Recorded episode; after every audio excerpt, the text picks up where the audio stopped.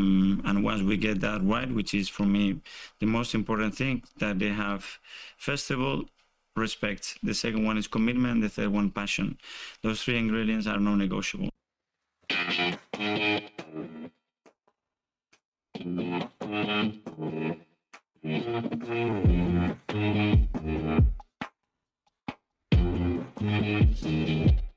Welcome into the non-negotiable podcast. Uh, I'm Gavin, and I'm here tonight with Pascal. How you doing, Pas?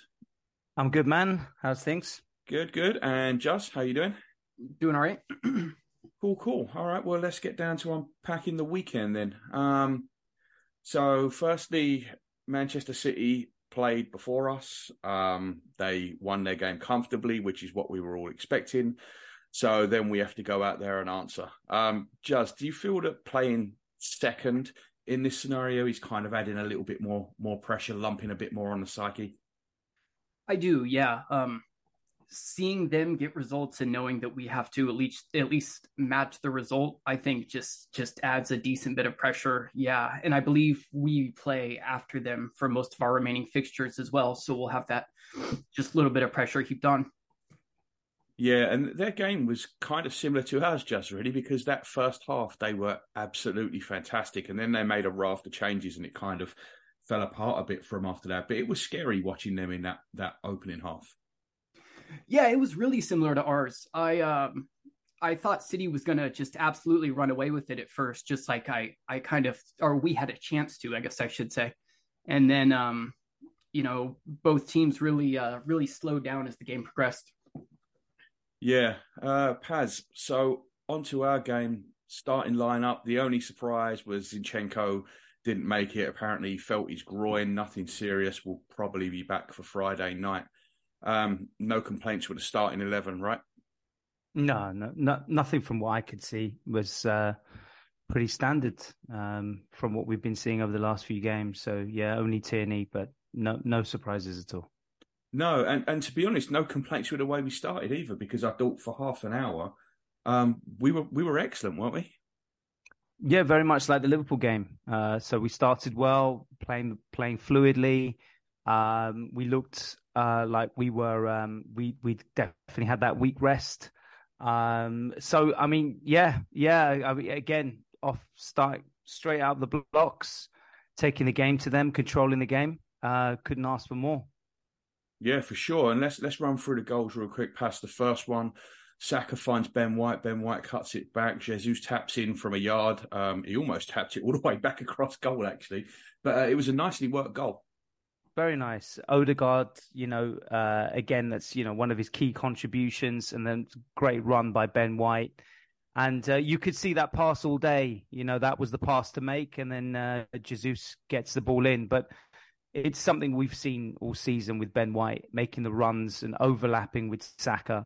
Um, so yeah, lovely move, good fluid football, um, and um, yeah, at that point you're you're thinking more to come. For sure. And Thursday, Jazz, we talked about the damage we could do for them out wide, or do to them out wide. Sorry. Um, and uh, it it proved that way because four minutes later we worked the ball down the left. Martinelli brilliant pass to the back post. I mean, West Ham are going to be furious with their with their defending there. Um, but Odegaard comes in and a, a, nice finish. Yeah, it was a great goal. Uh, both of them actually were were really nice. Some uh, quick, intricate passing just to, you know, cut their back line and and basically have an easy finish uh, at the end of both of them. But yeah, terrific cross by Martinelli uh, to the far post there. And uh, uh, Coufal was sleeping. I don't know what happened, but he was nowhere near that ball. So yeah, and it was it was pretty easy from from that point on for that first half an hour. I mean, we were knocking the ball around. We didn't create very much. That was the only thing. Um, and and that ground was dead pass, wasn't it? I mean, you you could you could have heard a pin drop in there. Again, you know, it looked like it was deja vu. Uh, just a different stadium, exactly like the Anfield game. Quiet. Um, we'd quieten the crowd. We'd done we'd done what we should be doing at these away grounds and and quieting them and taking control of the game. Um, so, abs- you know, it, it, was exactly, I'm sure, the game plan that Arteta wanted. It's exactly what we would have wanted after 30 minutes. Um, and uh, yeah, they they they absolutely were silenced. I, I couldn't I could only hear Arsenal fans. Yeah, and they um they they will turn on their team, West Ham fans as well. Like they're an incredibly fickle bunch. They can get loud, although in that stadium I think it's difficult for anybody to get loud. But they will turn on their team. They've always turned on their team quite quickly. Turn on the team, turn on the manager, turn on the board. They'll they'll turn on anybody. And I think we were starting to get to that point, just when we were knocking it around, and it was the old famous death by three hundred thousand passes. Um, did it just get too easy? Yeah, I think that is probably the um, most reasonable ex- expectation. There is that it just. Um, uh, I don't know if we almost put ourselves to sleep. Um, both goals were were simple, and West Ham was just you know they they were sleeping. Everybody was sleeping, and it's uh, yeah. I think we just got too comfortable. Yeah, and uh, the, the the one thing is the only problem with with this in the way we were playing the first half hour is that we didn't really create anything, did we? It's not like we were having a a raft of chances. We were just having all of the ball. Um, I mean, don't get me wrong. We all thought that it was in the bag at that point, just because of how how poor they were and how how well we were playing. But would you like to have seen us create a little bit more um, in terms of making Fabianski work? Because like we didn't have a shot on target other than the two goals in that in that spell. Uh, with hindsight, yeah, uh, I think um, one of the the biggest issues I think we've had with the team sometimes is uh, we seem to drop off. Um, usually, it's after we score the third goal, actually, but um, we seem to drop off a bit. Uh, it's all good controlling the game, but if we penetrated it twice already, I'm sure we can with a team that obviously it's has already played European games. I know they rested players, but uh, low on confidence. You could see they were low on confidence. You know, go for it, go for the jugular. Um, and this is probably the difference between us and City at the moment. City are doing that. Um, yeah, you could argue with Leicester that he made all those changes and and etc. But you still felt that they they've got it uh, at three 0 and then they can they can afford to make those four changes. Um, we're not in that luxurious position. So we really, with our best team that we can put out there, we've got to be going for the juggler. We're just not. Um, and uh, I think that's that's where we're seeing the parallels between the two teams differ. Um, so I, yeah, absolutely would have liked us to have been a bit more forthright in in our attacking play uh, than we did, because as you'll probably get to with their goal, it could lead to things like that. Yeah, and that was the thing. There, there was only one way West Ham were ever getting back into that game, and that's how it happened, right? Like there was no chance that they were playing their way back into that game. Yeah, it, it takes us back to the years before Arsenal before, where we would drop the ball completely and and make some suicidal decision. Uh, and I think that was it. That was exactly what their only pathway through like again with Liverpool, because Liverpool won, yeah, they had that solid chance, but they weren't really showing a lot in that first half. And it goes back to the point of the Liverpool game where shut this game out 2 0 at half time and you've got a totally different game. But letting a team back in um, before half time is probably the worst time to do that because then they're buzzing, aren't they? Yeah, for sure. And the Liverpool game, you can make an argument that it's a point gained rather than two points dropped you can make the argument that they've got the second best home record in the division and mm. they were always going to come back out at you. There's none of them arguments to be made here. This is no. pure and simple sadomasochism, right? That, that that's all. Self destruction. Yeah, absolutely. absolutely. We we caused all our own problems, and just it's got to be concerning. And I think this has been since the World Cup exactly how big a drop off there has been in our defending. You've seen the goals from corners, right, that have increased when we weren't conceding any before. We've seen Ramsdale putting in man of match performances when there was a point before there was a point before the World Cup started. He basically wasn't making any saves. What the hell's going on? Why are we conceding two a game? It is a, a really stark difference. Um, and you know, I don't I don't know. It's uh you know, we miss Saliba, of course, uh, but I, it's it's obviously not down to just that. And I well, do we. Were having, uh, we were having these problems before Saliba got injured. Yeah, yeah. I, I mean, I really don't know. To and to go back to Paz's point from a a, a little bit ago, we very rarely uh, like go for the throat, be ruthless, Mm. and I think that combination with kind of how our shaky defense has been, it's going to lead to letting these teams back in, and it's, I mean, it, it is a real big problem right now. It is, you know, and I'm willing to take pelters for this because I text you guys at 2 0. And uh, I said, if we come out of this weekend having gained goal difference on Manchester City, that's a huge win. Oh, I'll I'll take it as well. I was saying this is going to be. I, I'd always predicted a big win. You know, I, I made the same mistake. But going back to that, uh, Gav and, and Justin, what Justin's saying about Saliba, I think where we're missing him as well is where your point about control. Zinchenko offers that as well, but Saliba in his first pay, phase of passing does something that that Holding can't do, and that's open up the play. And I think we're missing that as well in our in in from an attacking perspective, holding the ball, controlling it, getting through the lines, breaking the press. Saliba's excellent at that. We're really missing that as well in times when we're 2 0 up or because he can start a counter attack just from that first phase of play. So I think there, there's another area where he's really missed, not just from defensive, which we can talk about, but I think it's also how we uh, control the ball as well. Yeah, I'm, I 100% agree. And I know Juz agrees with that as well. Um, and it's also slowing us down because Holding mm. needs an extra touch and White has to hang around for a couple of seconds longer while he sees what's going on before he can actually go. So I, I do agree with that. And I think, you know, we played with about 50% of our back line. And I think it showed. I think the drop off mm. from Zinchenko is just too big to overcome, basically. Mm. Um, yeah. it, it's just too big. I mean, there were times there yesterday, and, and I don't want to turn this into a, a Kieran Tierney slagging match.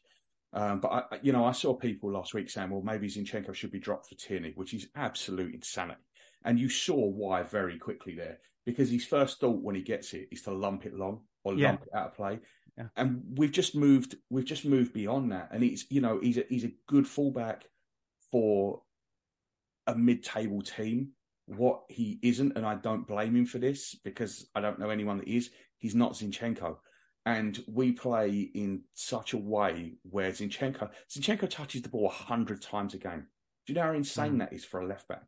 A hundred mm. times a game, and he offers. And I tell you what, we'll we'll get onto this now.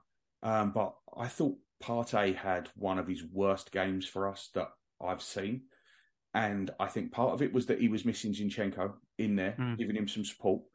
Um, and I think part of it is once he made that first mistake, he didn't ever seem to recover from it. It was just mistake after mistake. And I know there's a school of thought that we sent a physio with him to Ghana for a reason.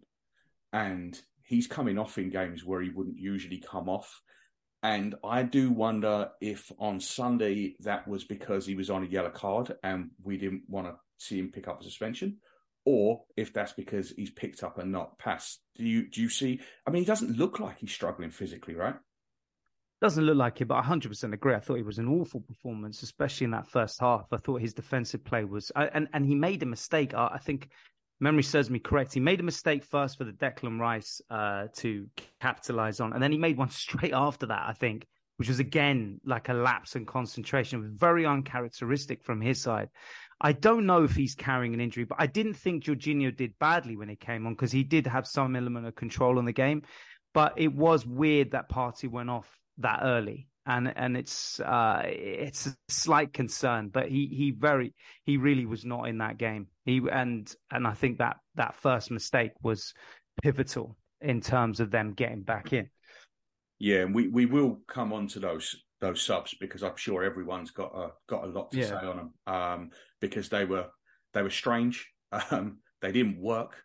And we ended the we ended the game in fact I- i'll read you a text from from burn the whammer um, who texted me. He was obviously he was at the game, and he texted me on the way out. He texted me at half time and, and said, "You're going to run away with this." And he texted me on the way out, and he said to me, "That was the weirdest second half I've ever seen from you lot. And why did you take all your best players off?" I mean, so that's a West Ham fan who saw saw those subs that way. But let's let's do the let's do the, the mistake and the penalty and the handball and blah blah blah. So Partey tries that little flick around um, to run on that he does, and and I want to be clear on something here. I've, I've said before that I will never slag off a player for making a mistake when we're trying to play out from the back. That wasn't what this was. This was fucking around at the back. They're Mm. two very different things, right? There was no press. There was no, we weren't playing around with anything. We were literally fucking around on the ball. And he tried to flick it over. Rice gets in. think it's probably a handball. I don't know if it hit his chest first, but apparently because the goal comes from the penalty and not direct, they don't check that. They don't go back that far. If it had, uh, Dermot Gallagher was saying, had Rice taken the ball on and scored or laid it off for a goal, that would actually have been checked and probably ruled out. But because it led to a penalty, they don't go back. I, I don't know why, but that apparently is the rule. So anyway, so maybe it's handball, maybe it's not. The ball goes through to Paqueta. Once again, to me, it's not a penalty. Um, Gabriel slides in, which is stupid, but he pulls out of it. Paqueta reaches in to make contact, and down he goes. Just, it's one of our favourite scenarios again, where whether it's a penalty or not, VAR ain't overturning it. Yeah, I thought this one was uh was pretty harsh as well. Um, you know, kind of like the uh, the holding one in the in the Liverpool game. Um, you know, again, it it comes back to what we were saying about carelessness and I don't know, already thinking we had the game won. So, you know, uh, Partey's trying to do things that are, you, you know, just putting the whole the whole uh, back line under pressure. But yeah, I thought the I thought it was harsh on the penalty. But he slides in and he gives the ref a decision to make. And and pass. I guess the thing is, there you just stand up, right? Like, like there's no good coming from him diving in there. No, it's a bit of a rush of blood to the head. Um, I think it's slight carelessness from from him. Same with the holding one. I just think it's slight carelessness. Um, and I, I think, yeah, you know, uh, it's one where if he doesn't give it as a penalty, I don't think VR overrules that either. But Yeah, you know, it's this. Yeah, it's the rush of blood for me. You you you have to be a bit more savvy in these circumstances because we're now facing these incidences every single week. So as a defender, you have to stay on your feet a lot more and be a bit more alert to the situation. But he was definitely um, thrown under the bus by Partey with that stupidity in the in the midfield. Yeah, absolutely. He felt like he had to make a last ditch challenge, which I, I Yeah. don't think he did, but he felt like he did. So Mhm. you can't really associate any blame there. And just, I mean, do you ever feel that Ramsdale's going to even get close to, to a penalty? Because I, I was under no, I, I had no doubts that that was going in. Yeah, no, I mean, I think Ramsdale's great. Uh, saving pens, though, it's it's not really been something that uh, you know we've seen from a lot. He he's not great at them. Uh, opposite way and all that, you know, most of the time. So Yeah, it, it, I don't know. It just didn't feel like it. And I, I tell you what, the feeling I got, and Paz, I don't know if you got this too, but when that ball hit the net, I just felt like a second was was inevitable. I did feel that. I did feel it. Uh, I, again, it goes back to the timing of the goal as well. You've got the crowd back on their side again. You've got them now all buoyed by that. Um, you've just totally thrown yourselves in a situation you didn't need to be in. But it, it did give me feelings that we were uh, we were going to be on the back foot again. Um, and uh, it's it's a horrible feeling, but it, it's one that has started to reoccur itself a few times for us now. And when it happens, so when it's happened just the week before, again, I know what you're meaning about Liverpool. Absolutely, I looked at that as a point game still, but to to mimic exactly the same uh, trend as you did just a week ago, that's not a good look. No, it's not. It's not. And and they, you know, they play for throw-ons, they play for corners. That's what they are. We said last week we have this habit of turning Antonio into fat Ronaldo, and for half an hour he absolutely did nothing, and then all of a sudden he's beasting everyone left, right, and centre again. I'm, I'm telling you, ten years ago we should have bought this guy and just stuck him in our reserves, just so we didn't have to play against him. Him and Andy Carroll, they should have played every game up front for our reserves for ten years. Well, Andy Carroll would have been injured for nine of them, but you know what I mean. Like just just get them out of the way. Like as much as Bobby Firmino's going, I can't wait for Antonio to go because I, I've never seen such an average player that a team like ours can make so good. Just what is it about these players? yeah, I really, uh, I really don't know. It's crazy. It's like a switch goes off when they play us. Um, are you ever watching a game and you hear like commentary say, you know, this player hasn't scored in like 35 home games or whatever? It's like the second they say that, you just know they're going to get a goal.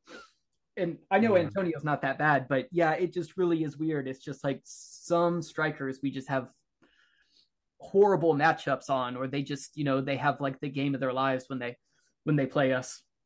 Yeah, and they were they were hitting the ball into the channels all the time. Antonio was Antonio was running, and he was just winning throw ons, and throw ons were turning into corners, and it just it like we said, it just it just felt like it was coming the whole way. You never ever felt you never ever felt secure, and. Uh, uh, uh, you're thinking again for the second week running, we just need to get half time. We just need to get to half time. But when we come out past, it was no different. Again, I, I just, I know that you can't just flick a switch, but at the same time, that's kind of what we did, right? Because we went from being in complete control to panic stations. Deja vu. It, it, absolutely, exactly the same. It, I don't know, I, I, and I can't apportion blame for Arteta because I'm sure he's not saying go out in the second half the way you ended the first half because that just doesn't make any sense. But there's see, there's something that's going on mentality wise, which is causing us to be this this scared. Um, but it's it's it, we weren't when the first 30 minutes we were absolutely doing what we need to do. But then when the team gets back in, for some reason, what we've seen recently is that we get this this kind of I don't know fear factor, or we have to push back, or we have to we we start to go against what our game is. And I think Arteta even pointed it out in his post match conf- uh, conference, um, post match uh, interview, in that he was saying that we were doing these unnecessary flicks. I think that was kind of an implicit attack on Partey actually, as well, because that's the kind of things we were doing these stupid flicks and nonsensical types of uh, football that, that we've not been used to this season. Um, so, yeah, it was very strange, very, very strange. And, you know, we're not playing the world's best here we're playing a team that should really be put to the sword. Um, so it, it was kind of odd. It was, and I, I, just don't understand why once they scored. I mean, earlier on in the season, we conceded a few times and immediately roared back. Right now, it seems like, and I don't know if this is because we conceded the first goal or an equaliser earlier on in the season, and now it's kind of been the goal that's pulled it back to 2 1, which kind of gives you a little bit more of what we have, we hold. But I didn't see any reason after that goal why we couldn't immediately get back on the ball and go forward because we weren't we weren't doing what we did in the first half an hour because they were asleep. We were doing it because we are that much better than them. So to go from that to how we played in the next 40 minutes, 45 minutes, of football. I just don't get it. Just how are we how are we just letting them take control of the situation like that? It just doesn't make any sense. Yeah, I'm I'm I'm lost here on this one too. It's like when we play our game, you know, first half against Liverpool and the this, you know, first you know, however many minutes in the West Ham game, it's like we are clearly the best or second best team in the league. I mean, it, you know, it passes the eye test, stats, you know, goals. But it's like the second a game forces us to change what our main game plan is, we we kind of fall apart. And I don't know if it's fear or instruction. I doubt it's instruction, but you know, it's every time we have to change up our how we normally play, it you know, we look much the worse for it. And I really, you know, I wish we could figure out why this is happening. Yeah, I do too. And we we really, really need to get out of this habit quick because we've got a couple of tough away games coming up in Man City and Newcastle where I'm not expecting a clean sheet. Right, the way we're defending, I am not expecting a clean sheet. Mm-hmm. We cannot do that against those teams because Man City, especially, will annihilate us if if we start doing that against them. So they've got to try and get this into their heads and get through. I, I don't know what you do, but they have to think they have to think of a different way. Basically, there's got to be another way, and not not having Zinchenko. I thought was it was a huge blow because I do think had Zinchenko been there, especially at two one, I think we would have been able to get more control. You know, we had Tierney going into the midfield, and it, it was a waste of time, a complete waste of time. I, I mean, there was, I don't really. He wouldn't have played if Tomiyasu was fit, right? I think we all agree on that. I think Tomiyasu would have would have played if he'd have been fit. I just wonder at this point let's say Zinchenko doesn't make it on Friday, do you think he plays Tierney again? Because I don't. I think he moves Xhaka. Uh, yeah, uh, that's what I'm thinking. I think Xhaka moves in there because the, the problem you have with Tierney is, you know, we talked about this. Tierney has great qualities, but he's an old fashioned left back. He's a Stuart Pearce. He's one of these that just gallop, you know, he does great runs. He'll get to the byline. He, he's very direct, but he isn't technically gifted. That's just how he is. So he can't adapt to that role that he's being asked to do. So there's no coincidence that Tomiyasu can play uh, that that Arteta would rather play a right back in his position because he can. He is more technically um, he, he's technically better than than him, and Xhaka also can can at least control the game and move into midfield. So it's a very it's a strong possibility. Um, and if you're going to do it, you do it against the bottom team of the league, don't you? Yeah, of course. And just when we saw Xhaka at left back last year, year before, when it when it was all going wrong, it wasn't the same left back, right? Because that's not how we use the left back now. The left back is more moving into midfield. Um, so there there is that. He should be should be better for it, right? Oh, it's completely like apples and oranges to how it was for sure. Um, I think Xhaka would do a, a pretty good job playing that in, inverted left back, stepping into midfield role. Um, I, it does. would... It does open up another problem though, because for whatever reason, Arteta doesn't want to play Emil Smith Rowe. I think we're we're we're pretty much seeing that now. He's not trusted. He he doesn't want to play. So we're then stuck with Fabio Vieira, who isn't ready for the Premier League right now. He just doesn't look up to it. So I think the one thing that could be holding him back, I think he would have done it on Sunday had he thought he had someone that could play that role. If someone was banging down the door for that part of the team, Judge, you think he would have he would have done it? I think he would have given Tierney maybe one shot. Uh, you know, it's really hard to say.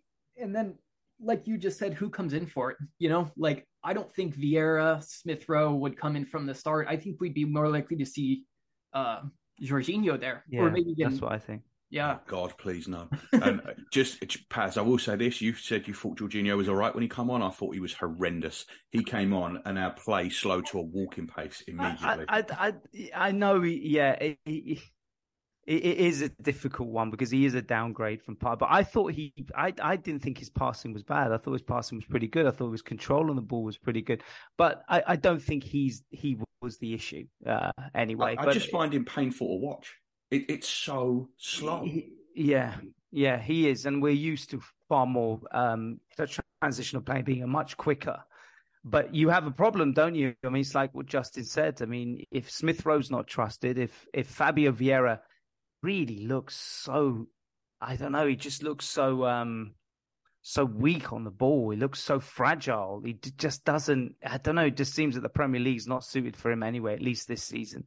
No. Uh, uh, who else have you got? Who else can you put? You haven't got El Elneny there, who would be a better option. Um, it, it looks like because it looks like Jorginho would be the option. I would think he would do if he did move Xhaka. Yeah, it's yeah, it's not an, it's not an easy one for sure. Let's let's just hope Zinchenko is fit. I mean, I know they said it was minor We've heard that from Zinchenko before, and it hasn't ended well. But let's let's hope he's. And you've got Man City just after that, haven't you? Yeah. So that that could also be a thought process. So they'd rather have him fully fit for Man City. Yeah, yeah, it's true. Um, so their their equalising goal, like we said, was coming. It was corners, throw-ons. It was coming, coming, coming. We cleared the ball. They smack it back over the top because that's what they do. We get the offside line all wrong. Bowen runs through onside, smacks it in at the near post. That's nothing really Ramsdale could do right. I've seen a little bit of criticism for it when at the near post, but I mean, he hits that pretty hard and he hits it pretty early. Yeah, I mean, I, I knowing Ramsdale, he probably would be a little bit self-critical that he he should have because it was at his near post. He should have maybe have been a little bit stronger with it. But yeah, I agree with you. I, I think it, it, all stems down to our defensive line. I don't know what we were doing. It was uh, it, it, was a very routine ball over the top, and we were all at sea when it came to our offside trap. Uh, so, yeah, I, I, wouldn't apportion too much blame to him. I'd just apportion it more to our defensive uh, defensive lapse. Yeah, I agree. And when that ball went over the top, I mean, my first thought is that he has to be offside. And when I saw the replay, thought, and, yeah. and, and he wasn't. I mean, he was a good two yards onside, Mm. and I I couldn't believe what I was what I was seeing. It was really really ragged. And the bit that disappointed me from that point on is they West Ham immediately went back in their shell. Right, they they weren't interested in, in a winner. I know they had that Antonio chance late on when he when he kind of hit the outside of post, but he really wasn't. They really weren't interested in going to win it but I just don't think we we did enough. We had the one chance that went across the face of goal when Jesus couldn't quite get it, and uh, it came to Saka, and he, you know, he, he he didn't get it under control quick enough, and they blocked it out. I mean, we didn't really create anything after that. I guess we've got to talk about the penalty, um, which was obviously before their their equalising goal. Um, I don't really know what to say about this. I mean, it was it was a penalty. Uh, he had his arms he had his arms out for no real reason. Um, so I think it was a penalty, but the penalty itself, I mean, he just missed it. And Saka, I mean, he's five from five for us. I, I never thought he was going to miss it. Just did you? I don't think he looked that confident, honestly, stepping up to it. But you know, I mean that that doesn't necessarily mean anything. Um, I heard someone say, and since I've rewatched it back, I can kind of see this. But Saka's shot to the same side for all his penalties. And uh, if you watch Fabianski makes a little move to that that direction, and it looks like he just lifts the ball more than he intended to. Now, again, that's you know neither here nor there, but you know I, I do think there is like something a little bit in that. And like I said, he's looked so confident standing over the penalties, and I just didn't really feel feel that for him this time. It's a strange one because something it, did look like something happened in that run up. I don't know if he changed his mind at the last minute or, or what it was, but Paz, that wasn't his normal run up. No, it, it, it's a really. He's, he rarely lifts the ball as well. I mean, I, I, it's usually a low shot, isn't it? Uh, and he waits to anticipate what the keeper's going to do from all the ones we've seen. So it, it, it was really it's so weird with penalties though, and I think most Arsenal fans I've read about were sensing that there was something not up with this penalty and that we were going to miss it. It's so weird how that happens because I had that feeling before he took it. This is not looking good. I don't know why, but it's just sometimes it happens.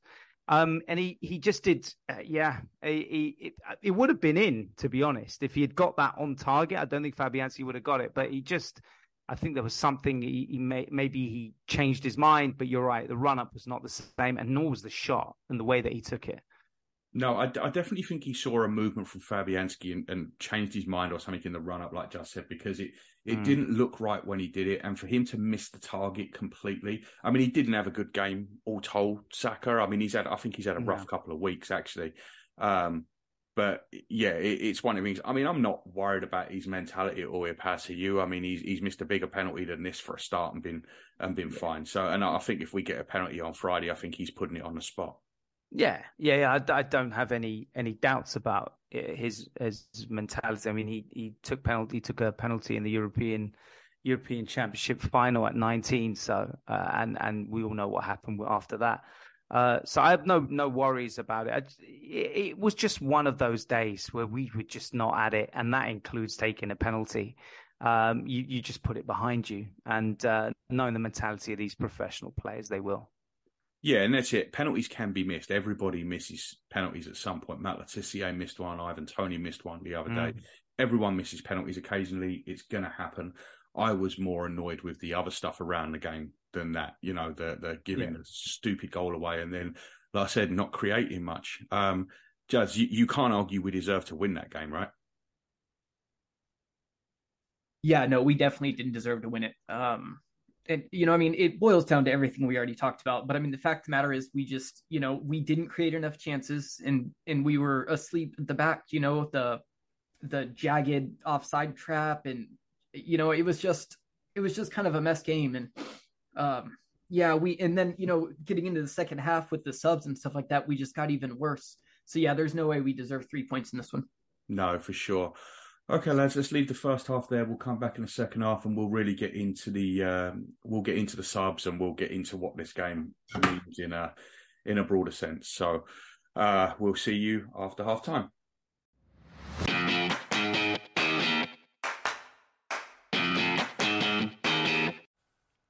Hey guys, just a couple of quick halftime announcements. We would really appreciate it if you could leave us a five star review on your favourite podcast app. It really helps us reach a wider audience, and we thank you for your support. Also, don't forget to check out our socials. We are the NN Pod on Twitter, Instagram, and Facebook. We try and put out some cool content, so give us a like or a follow and help us build our Gooner community.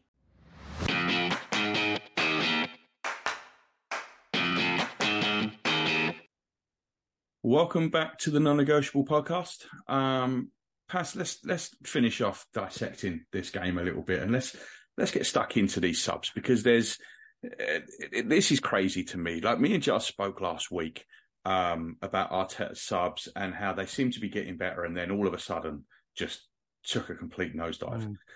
These ones today, to me, are nonsensical. So on the hour, it goes to 2 2.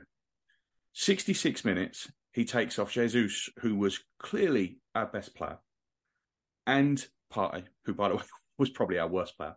Um, and he brings on Jorginho and Trossard.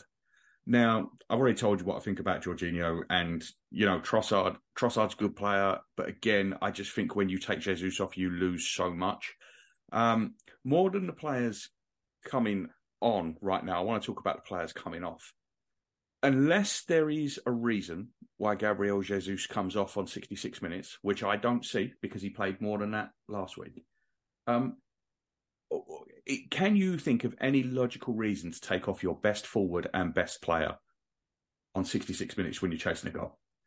It's mind boggling for me because the Liverpool game, again, we're going back to a replica of the Liverpool game because Jesus was one of our best players on the field that day.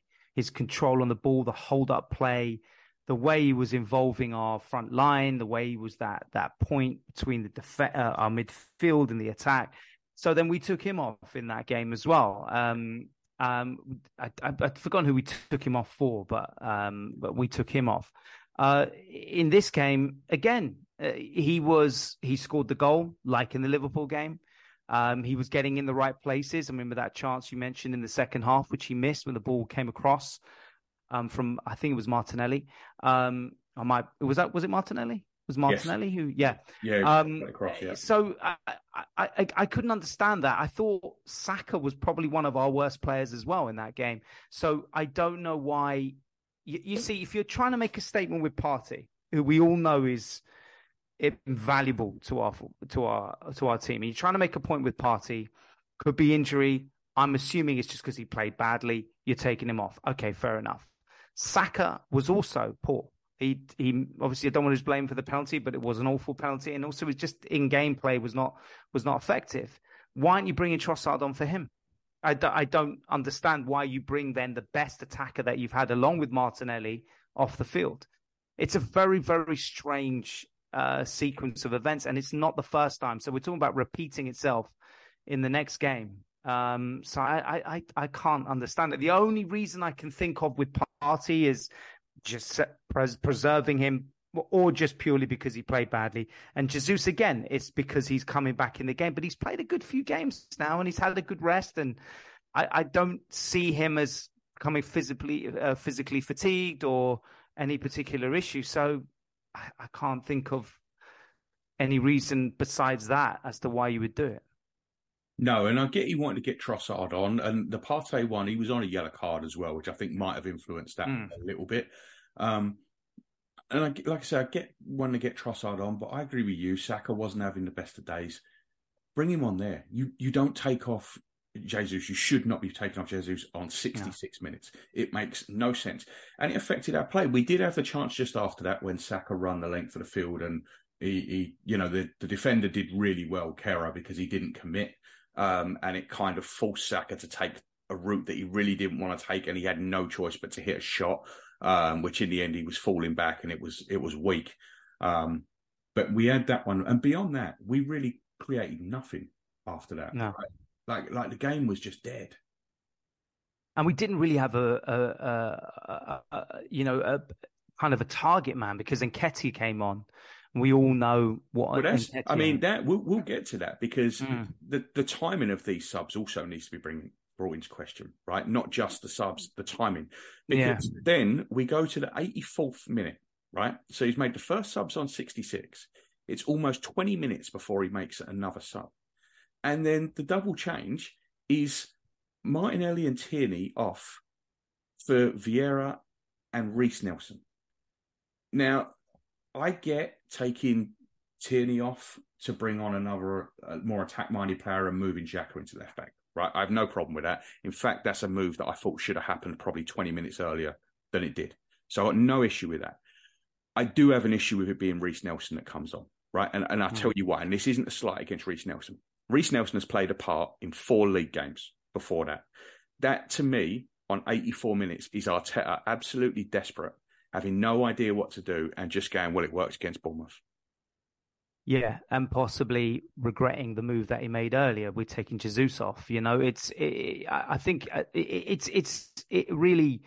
It, you're right about the timing. It, does kind of speak a bit of desperation um, uh, in Nketiah as well. I, I, I, I feel you've got the way I look at subs is you're bringing usually the ones on which you feel are going to make an impact, one, but also taking off the ones that have had little impact in the game or have played badly. Yeah. I just, I just cannot understand when it's the player who's been your better of the attackers or been the better player of your team. You're taking that person off. I, he he's come out and said that he needs to look at the team need to you know going heavy on the team and the mistakes made but maybe he also needs to look at his own uh, in-game management over the last few weeks. And look how that can be changed because we couldn't be doing that against city.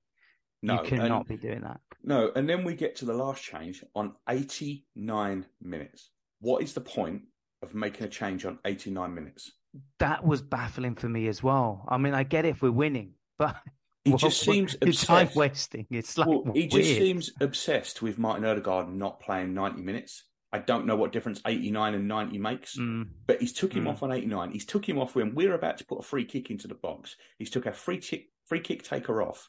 Fabio Vieira, who's been on the field for about two minutes, then gets over the free kick and completely wastes it, which you knew he was knew he was going to do. Mm. I don't know what he thought Nketiah was going to give us for a couple of a couple of minutes to hmm. me, this sub was it may have been the most baffling of all because of the timing and because of what it was. I know Odegaard didn't have the best game from half an hour on, but nobody did. And at that point, him and Trossard had actually looked like linking up a couple of times. It didn't come off, but they were at least trying something. I just I find these subs baffling, pass. But also, you know, if you're going to base Odegaard's, you know, if you're going to base your judgment on Odegaard because he wasn't performing the last 30 minutes, but who unlocked their defense with the pass to score the first goal? You know, have a look at that as well. And you know that these players will unlock it. Jesus can make a difference. Odegaard can make it. That one second, there are players that he's bringing on that really won't do that. Fabio Vieira has already shown this season that he's off the pace for the Premier League. So I don't know what you get out of bringing him on for two, three minutes, unless you want a time waste. He's not going to make the impact that you're expecting. It's hard enough for him to make the impact when he plays a full match.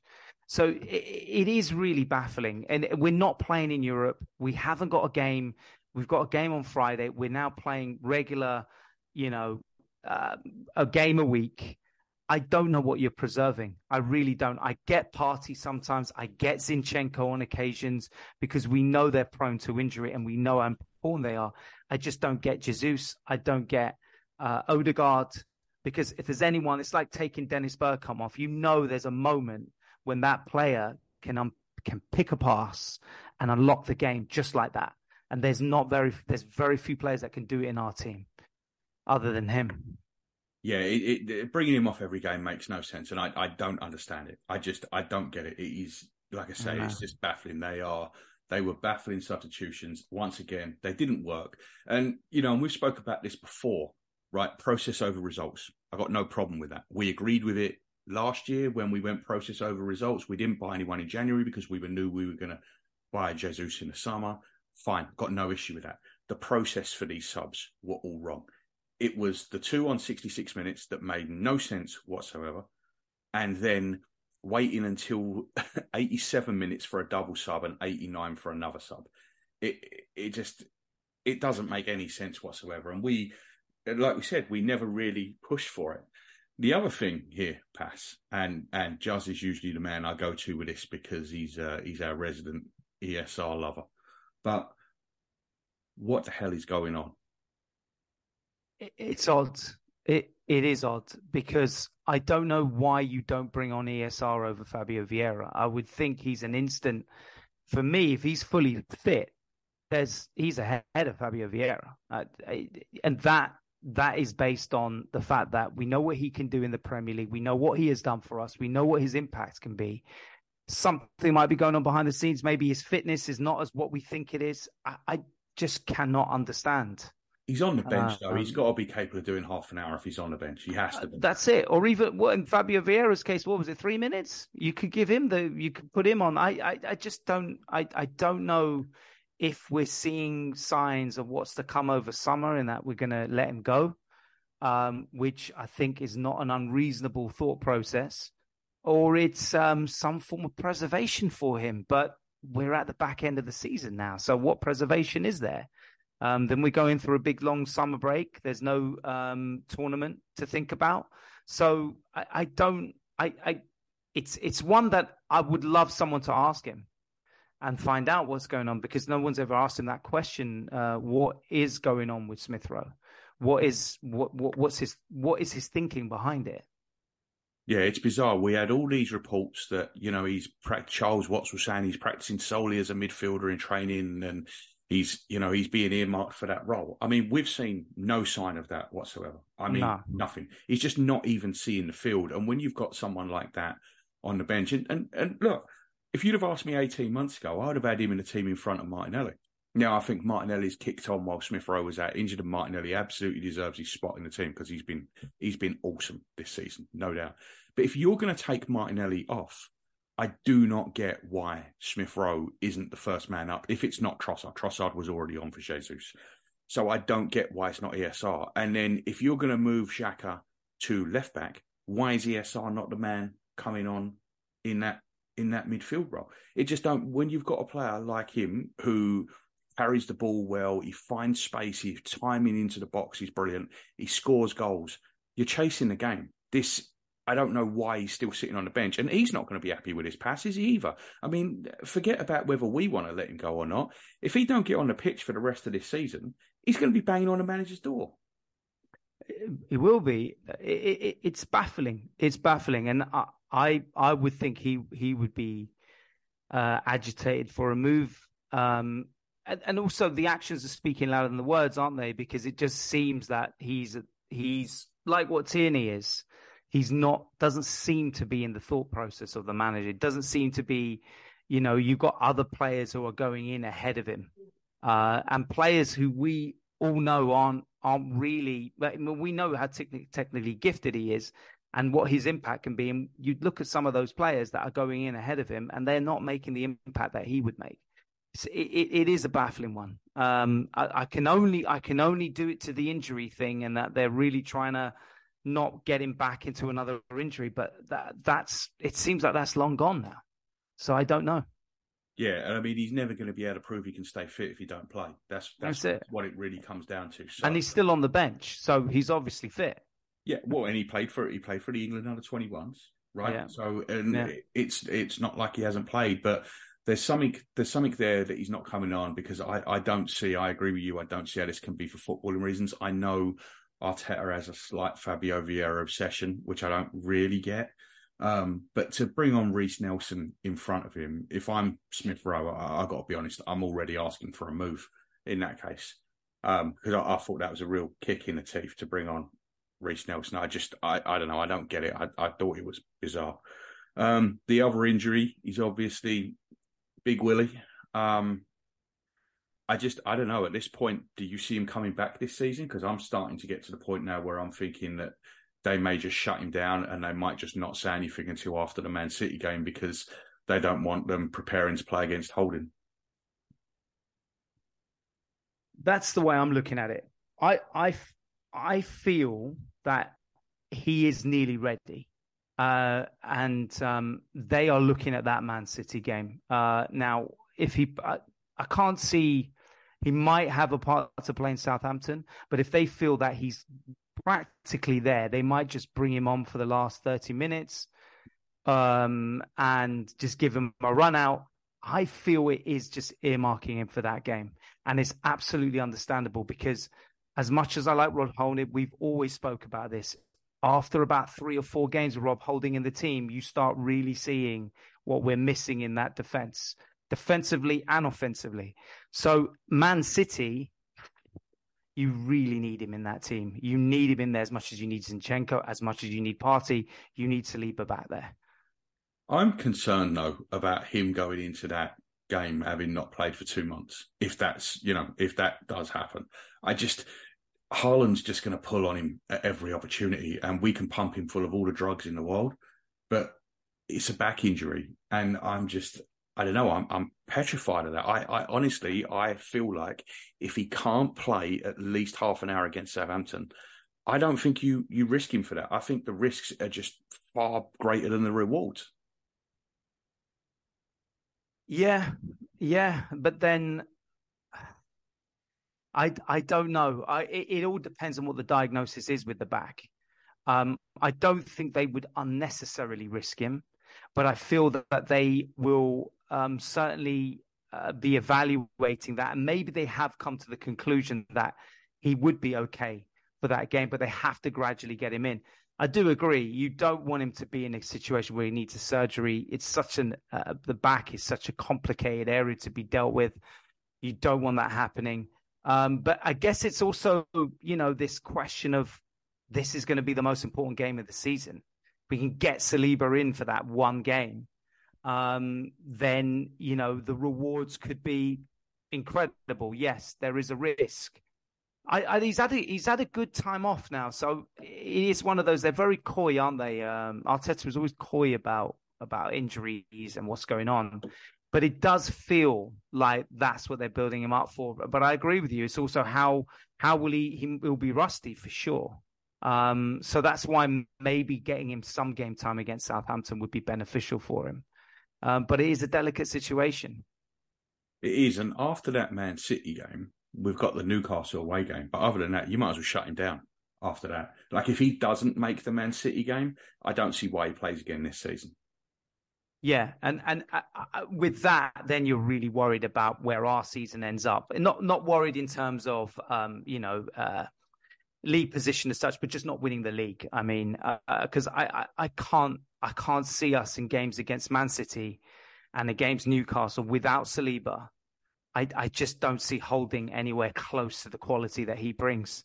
And uh, especially when you're up against, you know, that beast of a player from Man City, and then Newcastle are no mugs either. They're going to give us a tough game. So, yeah, if he doesn't play against Man City, maybe they have plans from later on. But I think you, I, I just feel they're earmarking for that game, and perhaps maybe uh, the Newcastle game after that. I don't know, but those those two are the really tough ones that we have, and I think we've been seeing that he is really missed at the back.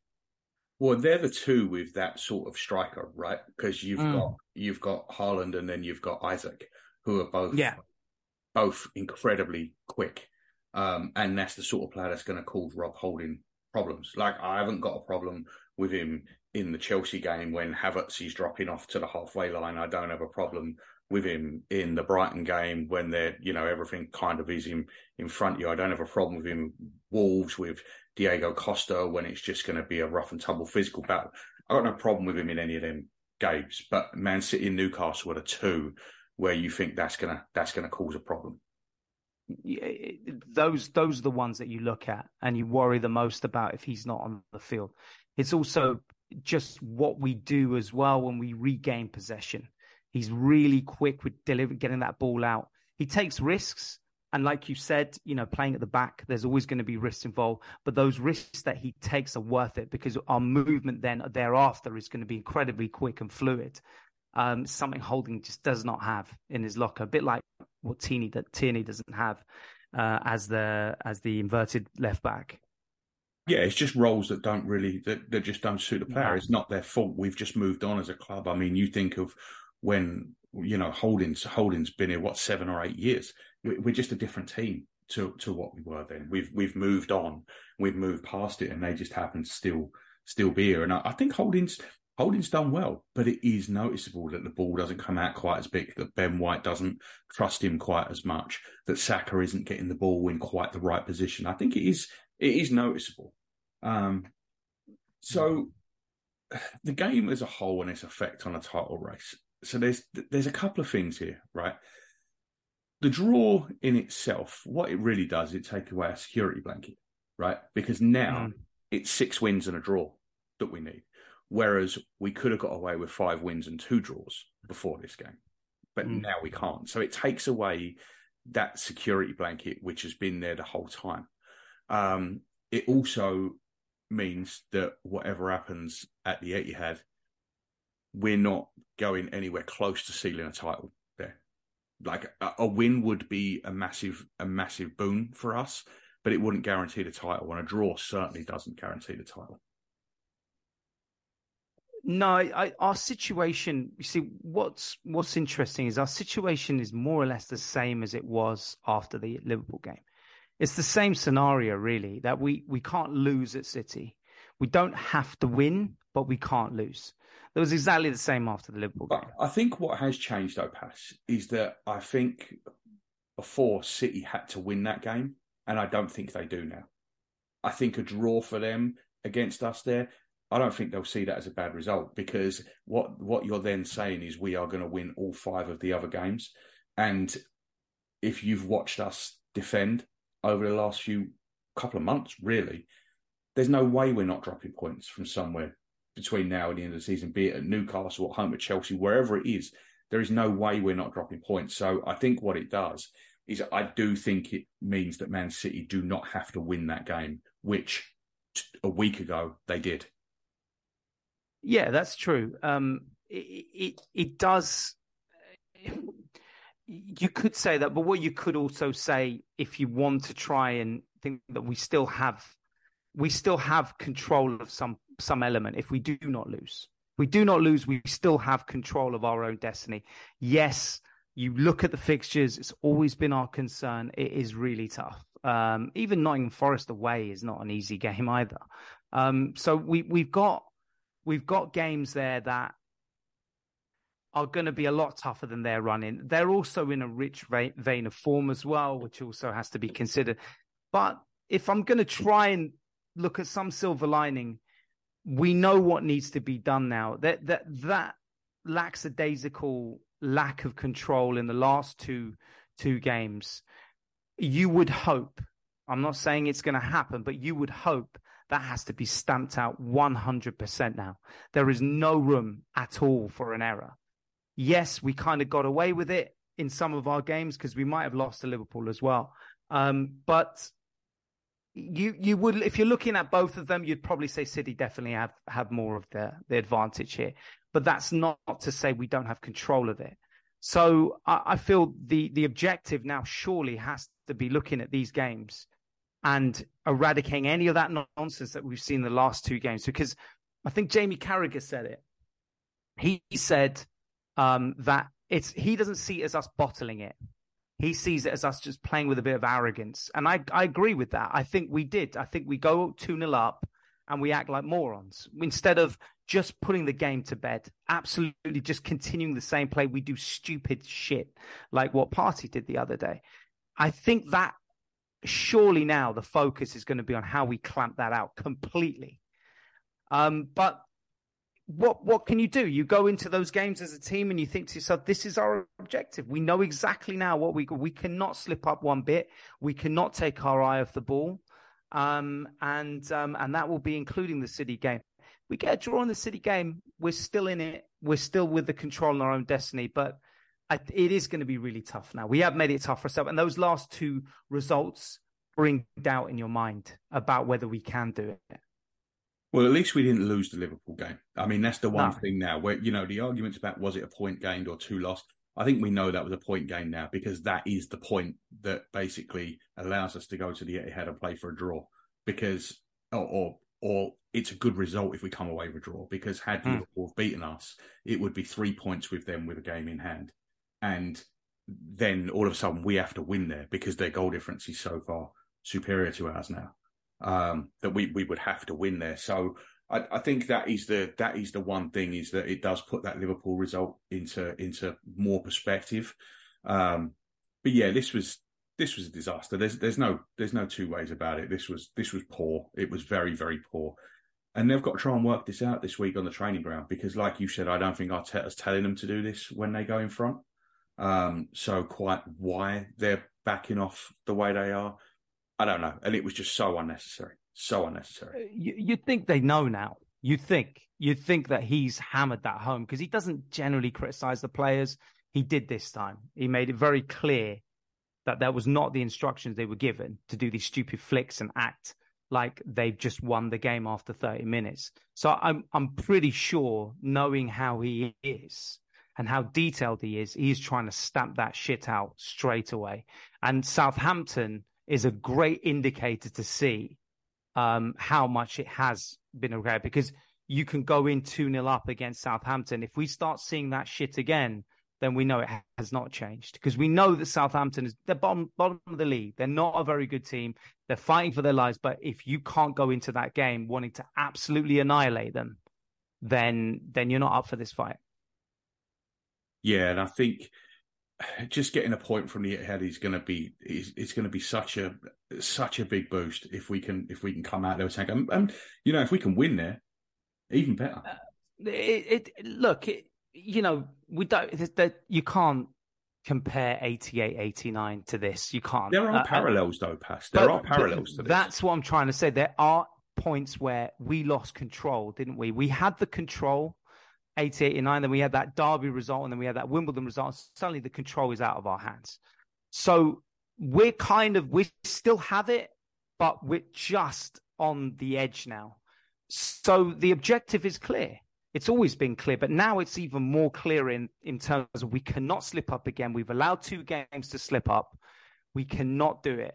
So I, I would think going into that City game would be to be cautious, of course, but actually probably the objective is to win because you can't go with the mentality of going for a draw. It just doesn't work out that way. It's great on paper, but you've got to go in it with the mentality you want to win this game. It's the only way I think they could get away with a draw or perhaps a win. Well, I agree with you 100%. And the other thing is, like we've been saying, is that you can't trust our defence to hold out. So there's no way we can go in there and play for a nil nil. Yeah, and that's where Saliba is going to be important because if defensively we can't hold out for a nil nil or whatever, we need that transition to attack much quicker uh, than we've been getting. So that we, we, we, I think we're going to come to the fact that we, it's going to be really difficult to keep them at bay, to make them at zero because they're, they're just looking so good. And this is without even Foden playing at the moment. They're just, it's like unbelievable when they bring on these subs. You forget that these players are there. Um, and it's pretty astounding. Uh, but I think their defense is there for the taking. I think it is. I don't think it's as amazing as people say it is. Um, and he's fiddling around a lot and he's doing a lot of uh, moves which you can possibly do against um, Leicester or these teams. But be interested to see what he does against us um, and how we approach it. Yeah, and I think we're back to that situation again, like we were at Anfield when when we all said we need to score multiple goals in this game. And mm. I think at City, for us to get anything out of it, two is going to be the minimum requirement. Yeah, yeah, it, it's it's it's going to be. I don't know. Are you looking forward to that game? I'm not really looking forward to it, to no, be honest. I no, think it's going to be excruciatingly and, hard. Well, and I'm, at the minute, I'm looking forward to. I've been looking forward to basically every game. Do you know what I mean? Like, yeah, like yeah, yeah. I want to get on to the next match. Even after that West Ham game, as, as angry as I was afterwards, after after blowing it like that, I'm still looking forward to the Southampton game. But that yeah, Man City too. game, I agree with you. And I, I tell you what, if we come out of that, if we do beat Southampton and get a draw at Man City, mate, those last the last five games are going to be there's going to be so much on that because we're going to have to win five games in a row. Yeah, it's it, it really is. I mean, if you're a bookie, you're obviously putting all your money on um on Man City. It's absolutely, and I probably would on if I if I was a neutral, but I do feel, as we've said before, there is some strength of character with this team. We're to you know, we've already talked about this before, Gav, but we're on course to beat the Invincibles points tally, right? We beat the Invincibles points tally. It's just unfortunate that we are in an era where you've got a financially doped, um, you know, basically pump full of steroids type of uh, club that you're Yeah. up against. I mean, yeah, well, that's exactly it. Look at what we're up against. Just Yeah. look at what we're up against. It is it is insane that a draw, two draws at Anfield and then away at West Ham feels like it's cataclysmic. And, and it is. because of what It we're is. playing against. Absolutely, and and and uh, the, the the not that we should play too much into what the media says, but the way that they're talking about us, as if we're bottling it, and all this crap that we hear all the time, but like nothing is said about them. Nothing is said about them that they've got an excess of hundred charges or whatever it is that the Premier League have levied on them. Well, Very the- very strong the thing charges. is, the thing is, though, Pat, is that we're a massive club, right? And we've Mm. got a huge, huge online following. Probably the, probably if not the biggest, certainly the most active of all clubs online, right? yeah, So by writing headlines like that, you generate clicks. By writing headlines about Manchester City, you don't. that's true. That's true. You that's true. I mean, they can't even fill up their stadium in a Champions League match. No, so and, and, you know, and that's why it's easy for morons like Adrian Durham on Talksport and Jamie O'Hara and that. The reason they go after us all the time is because it gets some clicks and it gets some views. They know That is true. doing. yeah, Like, that is they- true. they- like Adrian Durham's a shock jock, right? That's all he is. He, he doesn't even believe the shit that he's spouting. He just No. spouts it because he knows it's going to get retweets, views, and comments. And it's you know it's it's unfortunate, but that's you- you've got people out there like that who have basically made an entire career of being controversial, and that's that's all there is to it. And we are a very very good target for that because of the reaction that you get. Yeah, and and obviously we've gone through quite a long period of of not winning the league, and you know we've had slip ups, and so we're quite an easy target. And like you said, we've got a great following. Um, but I I do look at something different, Gav. I mean, you know, any like I've said, we've won league titles and lost at Anfield. West Ham, I did think we were going to go there and win. I won't lie, and I thought we'd batter them. To be honest, we were battering them, but um, we lost our control. But we did not lose those games, and that is significant for me. It's significant because in past years we've let teams back, and not only let them back, we've lost. We didn't in those two games, and I think that's important. I think that's important because it shows that there is still strength of character there. There is still enough for us to understand that we are in this championship race. Yeah, and it, it would probably be fatal. Let's be fair. If we'd have lost either of them games, I think it's it probably would have been fatal if if they'd have got. Oh, yeah. Liverpool West Ham had have got a winner. So we are still in it. I mean, we're we're still clawing.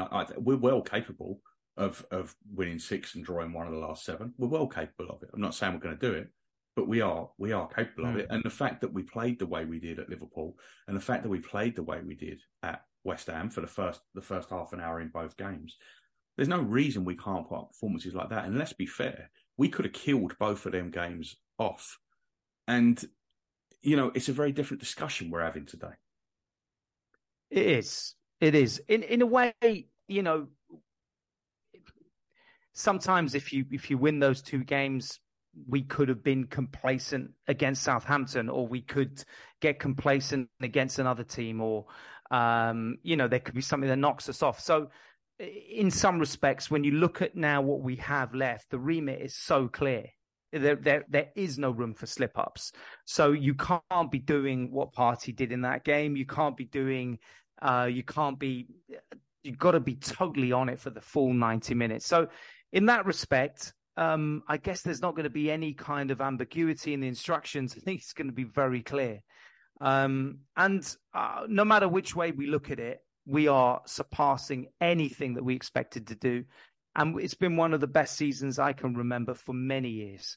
So I, I still think there's a lot more to come. I think there is. I really feel that this team is not done at all. Um, and Southampton will be a good. It's it's a kind of it's a good game to be going into, isn't it? Just before City, that's the game you want to be playing. You want to be at home to Southampton, team that's bottom of the league, and you want to absolutely trounce them to get yourselves ready for that City game. Yeah, for sure. I'm definitely glad it's Southampton at home and not Yeah. one of the last two games. Do you know what I mean? Like, you don't want to be going in there off the back of Liverpool away or West Ham away. Um, I would I would much prefer to be going into it off of that. And you know, and uh, Man City are going into it off of an FA Cup semi final, which I, I mean, let's be fair, they've got Sheffield United. I don't think it's going to make a blind bit of difference. They're No. probably going to have a very heavily rotated team for that that Sheffield United game, and they'll still breeze through it easy. Um, so you know, the timing kind of suits both clubs, I guess, really, with this. So we'll we'll see. It's all it's all still to play for, that's for sure. And you just got to hope that we can get them levels that we had in the first thirty minutes of both these last two games, and just sustain them, right? Because like that was part of the thing we've seen under Arteta before, especially last season, where we saw we did have them five, them half an hour spells, and then exactly like some of the last two games, we we fell off. But mm-hmm. earlier on in this season, we weren't falling off, were we? No, we weren't, and we'd um, we you know look at it as close as Villa game. We were two two with them. We we got ourselves back in. We went on and won that game uh four two. Um, yeah, it was at the death, but we went on and won. So it isn't it isn't something that um, we've been doing too with too much regularity. But with every season, there's going to be a few moments where we're going to have a few slip ups. It's now really tail end of this. We can't we cannot afford one more. No, no, that's it. All right, Pass. Well, thanks for tonight, mate. Um, have you got uh, anything else you want to uh, you want to add in, or are we are we done there? I think that's it, man. Um, Yeah. just uh, I hope we're in good spirits the next time we speak. Um, well, too. actually, that will be before the Southampton game, right? Yeah, it will be. Yeah, it'll be before Okay. Southampton. So, Okay, so two two podcasts from there then. Yep. So, okay, mate. All right. Well, have a good night, and uh, thank you very much. And everybody, we will see you Thursday or Friday. Goodbye. Bye bye.